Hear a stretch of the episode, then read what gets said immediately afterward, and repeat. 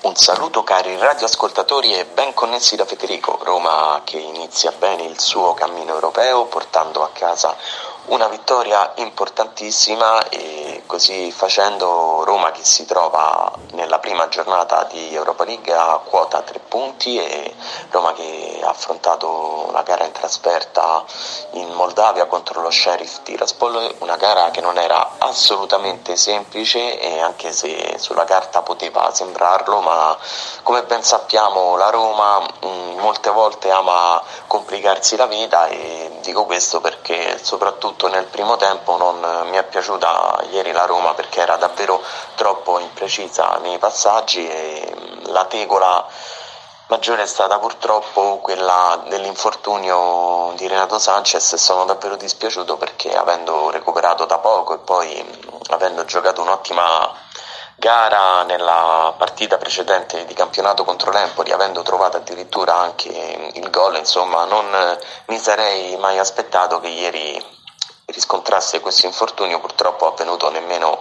nella mezz'ora di gioco e poi Renato Sanchez che viene sostituito da Paredes, ma ovviamente da quando è uscito Sanchez il centrocampo della Roma è cambiato molto ed è una regola importante che non ci volevo a questo infortunio perché mm, Renato Sanchez è un giocatore che dà molta manovra, fluidità a questo centrocampo che purtroppo delle volte è davvero molto lento, ma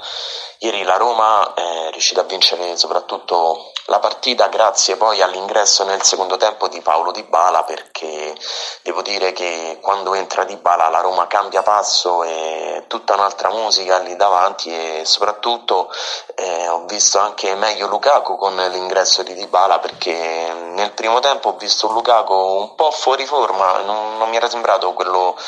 contro l'Empoli ancora mi sembrava un po' appunto disorientato e più che altro che molte volte si faceva anticipare, ma per me se Lukaku a fianco un campione come Dybala il risultato dopo è tutto un altro e Lukaku comunque è sempre un ottimo giocatore e sono contento che lo abbia la Roma perché è quel centravanti che mancava alla Roma e lo dimostra anche il fatto che ieri, nonostante non abbia fatto una grandissima partita, poi come gli arriva quel pallone, lui è capace di trasformarlo in rete a differenza non perché mi piaccia parlare male di chi non gioca, di chi non è presente a causa dell'infortunio, però mi riferisco ad Abram, a differenza sua è un giocatore che comunque anche se non fa una grande partita è in grado poi di segnare, invece Abram purtroppo l'anno scorso ci ha dimostrato che si è perso e adesso ovviamente deve recuperare da quel brutto infortunio che ha subito nella gara contro lo Spezia alla fine dello scorso campionato. E poi quando rientrerà dall'infortunio bisognerà vedere innanzitutto se riuscirà a trovare spazio perché devo dire che anche ieri poi quando è entrato Belotti ha fatto un'ottima partita, ha spirato anche il gol e quindi quest'anno con l'attacco veramente al completo e poi bisognerà anche vedere nelle prossime partite come si inserirà Smoon che abbiamo visto nei minuti finali contro l'Empoli e quindi credo che sarà molto difficile poi per Abram quando rientrerà dal suo infortunio trovare di nuovo il posto da titolare in eh, questa nuova Roma. E ieri che mi è piaciuto davvero tanto è stato Cristante perché ha giocato un'ottima partita e ha fornito anche l'assist di tacco a Lukaku e già sono due partite che lo vedo davvero in forma e mi auguro che adesso anche nelle prossime giornate la Roma nonostante non esprima un bel gioco possa portare a casa tre punti ma l'importante era iniziare il percorso in Europa League con questa vittoria perché già con un risultato diverso eh, ovvero con un pareggio o con una sconfitta, insomma già la strada sarebbe stata in salita come l'anno scorso quando la Roma al suo esordio perse per eh, 2 a 1 e insomma ritrovarsi a 0 punti dopo una prima giornata può già complicare la situazione soprattutto se si punta ad arrivare primi perché non dimentichiamocelo se la Roma riuscisse a chiudere il girone da prima classificata eviterebbe poi lo spareggio con la squadra che verrebbe dalla Champions League, ovvero che si qualificherebbe terza nel girone di Champions. E io mi auguro che la Roma riesca a chiudere prima questo girone perché ovviamente